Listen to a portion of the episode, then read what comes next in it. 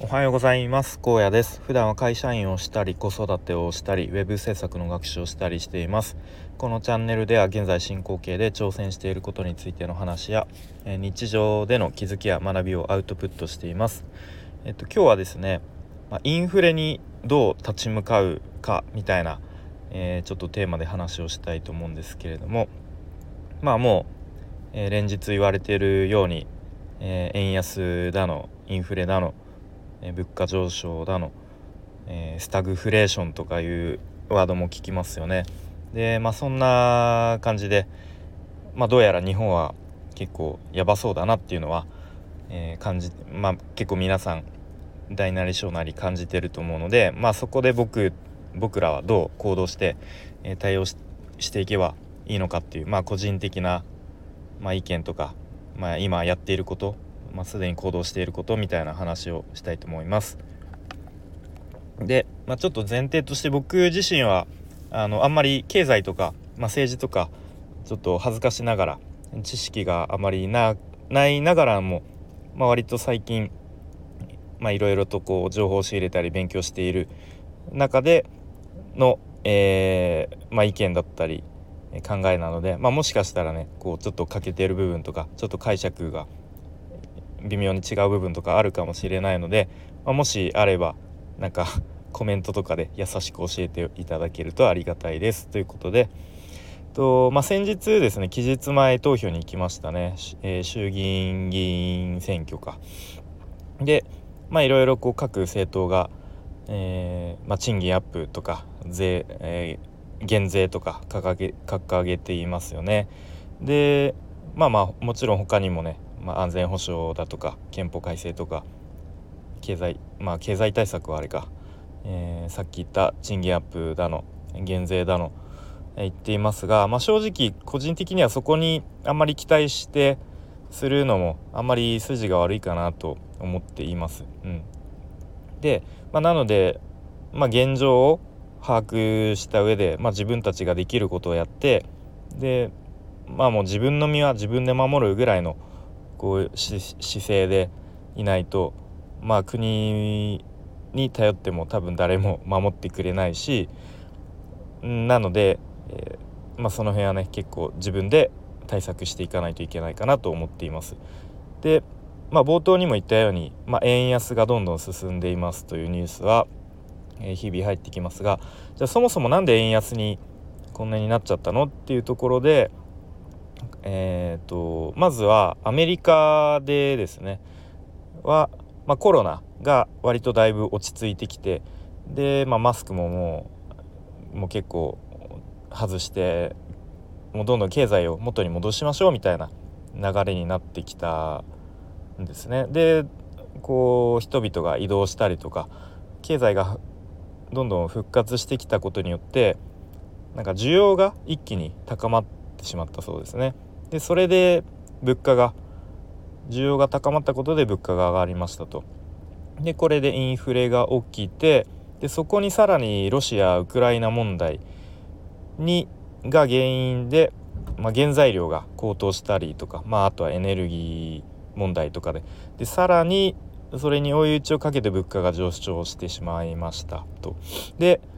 えー、まあ、ちょっとこれはあかんということでアメリカの政府政府じゃない政府か。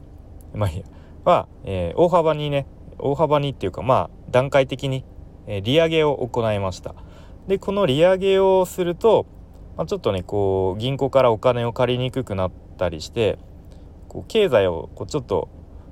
ななんだろう抑える効果があるそうですね、うん、それで、まあ、ちょっとなんとかインフレを抑えようと、まあ、とりあえずアメリカは利上げをどんどんしていますと。いうことででは日本ではどうかというと、まあ、長期的に低金利政策が続いていますももっと言うと低金利というかゼロ金利政策ですよね確か。で日銀の黒田総裁という方の目標が2%の物価上昇をずっと目標に掲げています。でそのためにずっとゼロゼロ金利マイナス金利っていうのもあるんですかねちょっとその辺が、えー、詳しく分かんないですけどとりあえずゼロ金利政策をずっと続けてきましたと。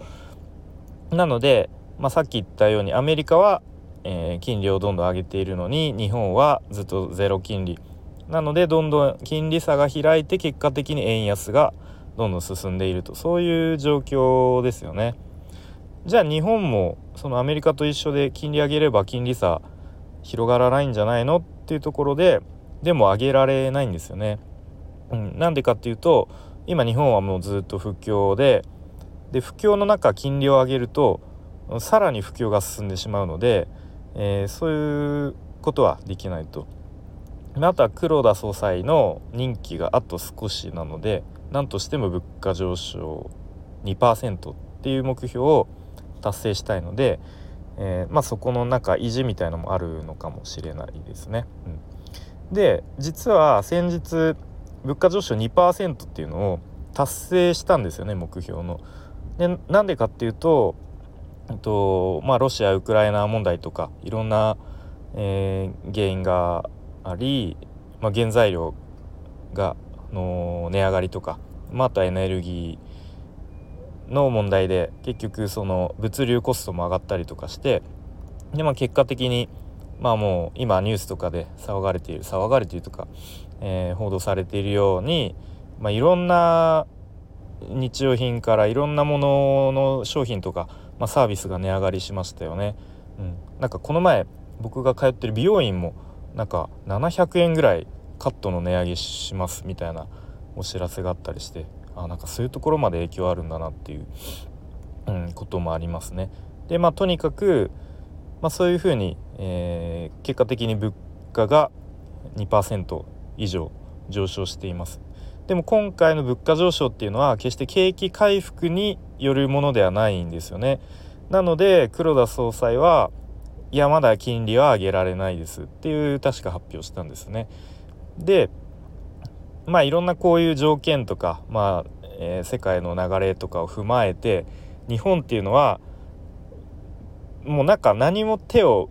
打ってない状況らしいですね。右にも左にも行けないみたいな。もうこれ以上とにかく円安が進まないでくれっていうもう願うしかない状況っていうのをえっ、ー、と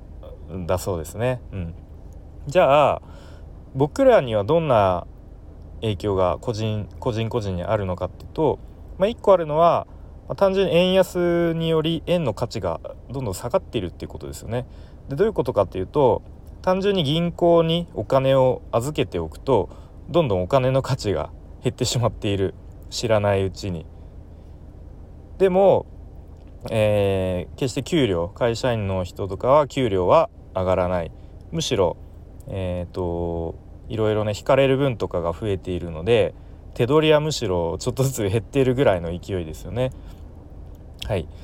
でまあ、うん、給料なんで上がんないかっていうと、まあ、物価が上げられないですよね。まあ、日本はなかなかそういう、えー、空気感なので物価が上げられないと企業の売り上げも上がらないし上がらないと収益も出ないから結果的に賃金を上げられないっていうそういう悪いえー、スパイラルに陥ってますよね。うん、ということで、まあ、そういう構造で、まあ、世界的に見るときっと日本は相対的にどんどん貧乏に貧しくなっているのかなっていうふうには思いますね。うん、じゃあ僕たちは何が、えー、個人レベルでできるのかっていうと1個あるのは資産を日本円ではなく、まあ、他の手段で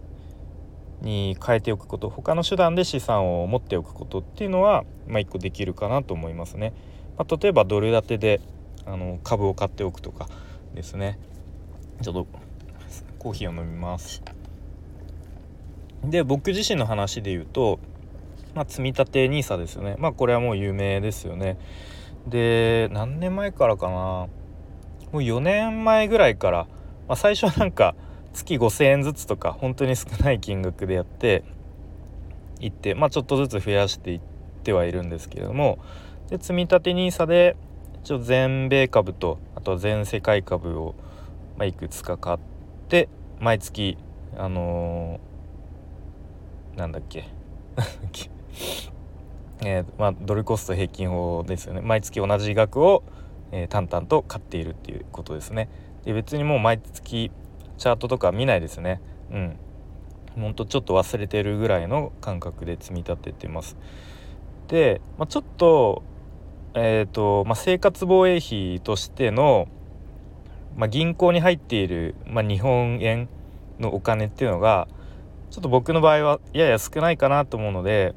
その、まあ、投資に回す分と現金で持っておく分ちょっとバランスの見直しは必要かなと思います。うんまあ、とにかくその積み立て NISA という形で、えーとまあ、株を所有しているっていうところですね。で僕ちょっと前にあれ？積み立て NISA でそういう全米株とか全世界株を買うっていうのはえっ、ー、とドル建てで資産を持っているということになるのだろうかっていう疑問をふと抱いたんですけれども、まあ、どうやら、えっと、ドル建てで資産を持っているってことになる